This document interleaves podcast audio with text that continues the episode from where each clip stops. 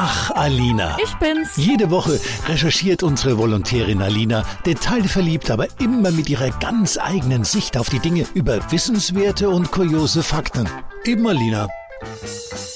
Stellt euch mal vor, ihr führt einen Krieg gegen Vögel und verliert. Ja, das klingt richtig absurd, aber genau das passierte dem australischen Militär 1932 im sogenannten Großen Emu-Krieg.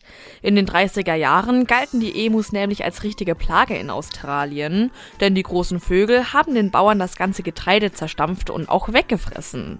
Das war ein so großes Fiasko, dass dann sogar das australische Militär eingeschaltet wurde.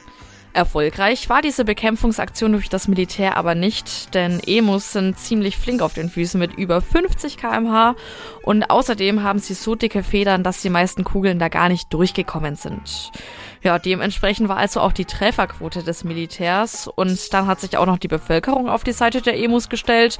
Und der Krieg wurde beendet mit einem Sieg für die Emus. Ja, und damit habe ich auch wieder was gelernt, was mir ewig im Kopf bleiben wird, anstatt dem Ort, an dem ich meine Laufschuhe abgelegt habe.